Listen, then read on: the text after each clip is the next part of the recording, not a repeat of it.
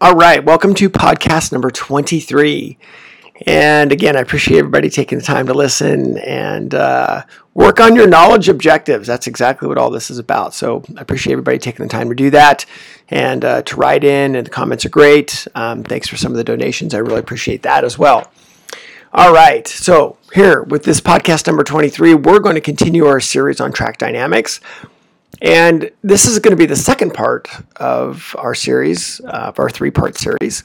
And we're going to talk more on entry corners today. So let's back up a little bit. Um, let's let's make sure everybody gets a little bit of a refresher on this um, of what what we're trying to do here. What we're trying to do is establish essentially track dynamics. Let's take advantage of what lasts longest in in each corner. Right? Not every corner is the same, and we want to be that adjustable rider. We want to be that rider that can go to any racetrack at any time by identifying the corner. You look at the corner and you say, oh, yeah, yeah, yeah, the entry's longer, so I know I need to do this. Or, oh, that's an exit corner, so I need to do this. Oh, the radius of that corner is long, then I need to do this. And this is part of being that rider. And that's why, so how do these professional riders, how do they go to racetracks and they go so fast, so quickly? It's because of all these things. Oh, it's got a huge radius and a big entry. Oh, yeah, yeah, I use my brakes lighter and longer. Or, my gosh, that's the corner that leads on the longest straightaway. I am never going to miss my apexes. So that's really what this is all about is taking advantage of your environment and, and literally making your job so much easier. So exit corners, we talked about that, right? Getting the bike slowed and pointed to take advantage of the exit. And yes, that will absolutely take you to a very good, very safe lap time. But what that leaves out is this next step. And that, that next step is something that we all have a problem with, um, which, you know, looking at the amount of people that listen to my Overslowing Corner Entries uh, podcast is, uh, is a topic that's near and dear. So let's, let's break that down and start to explain it. Entry corners. So an entry corner is simply where the deceleration zone is longer than the acceleration zone. And most tracks, almost every track has deceleration or, or entry corners, uh, a longer deceleration zone, but they don't have a lot of them. Yes, you can go around, work on your exits, have a great lap time, but when we're starting to really get down to the nitty gritty and starting to, to condense that, we need to look at these entry corners. I spoke on the last uh, podcast about the 180 degree corners and how we look at those. So, anytime that we have a 180 degree corner, we'll break it up into an A and a B, A and a B. And we break it up into an A and a B because the A portion it doesn't really go anywhere, right? The A portion is, is really the entry. And then, of course, we have the B section, the B the B portion, uh, which is the exit portion, and we've already talked about that. So with entry corners, because the entry lasts longest, we want to take advantage of that entry zone. We want to take advantage of that deceleration zone.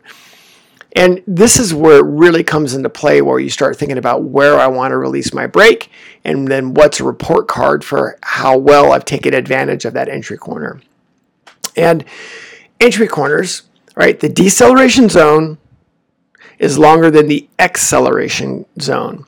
That's what an entry corner is. 180 degree corners, we break that down into an A and a B. How you adjust for the radius on on entry corners again goes back to where you want to let off the brakes. But most entry corners, and there's there's just so many darn there's so many of them. But um, for the most part on entry corners, you do end up using your brakes lighter and longer uh, because that's what that corner has to offer, right? Is a, is a usually a longer radius. There are entry corners, however, that the radius is shorter, and you'll use your brakes right up to the apex. So a little some of it does depend on the radius of the corner. Some of the shorter radius corners yes you use your brakes up to the apex. Some of the longer radius entry corners you use your brakes to or past the apex lighter and longer. Again it's how you adjust for that radius of the corner. Um, i don't know i guess i give a couple of great examples. One of my local tracks thunderhill turn 5 is an entry corner. The radius is very short so we use our brakes up to the apex. Whereas a corner like corner two, uh, turn two is, a, is an A and a B. Turn two, we use our brakes lighter and longer because the radius is so much bigger. Another great example of that is Barber. We were at Barber a few weeks ago. Barber turn two, um, very short radius, but also an entry corner. Uh, whereas we go to Barber turn five, we break it down to an A and a B. Uh, the A, use your up to or past the apex. So again, entry corners we want to take advantage of the entry because that's what lasts longest. The report card for entry corners is simply uh, where am I letting off the brakes? Typically, with entry corners, you use your brakes to or past the apex, depending, you know, obviously how big, how long that radius is. But that's how you define um, an entry corner. Use your brakes to or past the apex. There's your report card. So most of us typically are over slow our entry corners. And we overslow them because we don't we don't realize oh my gosh you know look at the entry so long and we don't have a really good braking technique for that. So this is where we go and we think about where we want to let off the brakes. If you can get your track map out and you can identify those entry corners you, you literally can put an x or a dot or whatever thinking okay that's the optimum place where i want to let off the brake. And then once you know that then you can start to go execute it when you're out on the track how we execute that goes back to, oh, here's those fundamentals again. How we execute that goes back to our vision, right? Our eyes, seeing where we want to let off the brakes, and then bringing our motor controls into into um, play, which is we start the process with that initial braking. Isn't it crazy how these fundamentals come to play? Huh? Who would have known? Anyway, so entry corners they're massively important, right? That is some, you know, you get to a point of where your, your exits are fantastic and uh, you know you want to accelerate, but you're losing time on these entry corners. So first thing is we need to identify what are the entry corners. Where is the deceleration zone greater than the acceleration zone? Fantastic. A lot of those end up being 180 degree corners, as I said. So, and we're going to give you a good report card for that in just a second. So, first of all, let's identify those corners. Let's identify where is the optimum place where you should be letting off the brake to take advantage of that. And then let's put ourselves in a position to execute that. And where that happens is with our eyes and our initial 5% of our brakes and our last 5% of our brakes. The longer the radius of the deceleration corner, the longer and lighter the brakes are going to be. The shorter the radius de- uh, deceler- uh, entry corner, right, the more brake pressure you straight up and down, but you're still going to use those brakes up to that apex or very, very close to it. So the report cards are where am I letting off the brakes? And if you're not sure about that, how much neutral throttle do you have? There's absolutely some corners where the radius is so long you're going to have neutral throttle. My goal around any track is not to have any neutral throttle. So if I'm lag if I'm if I'm struggling with my entry corners, grips, you know, of course we have to make sure grip is grip is um, okay and everything's uh, in, and your bike is working properly. But that's where I'm going to look at. If everything's working well, I'm going to think about where do I have neutral throttle?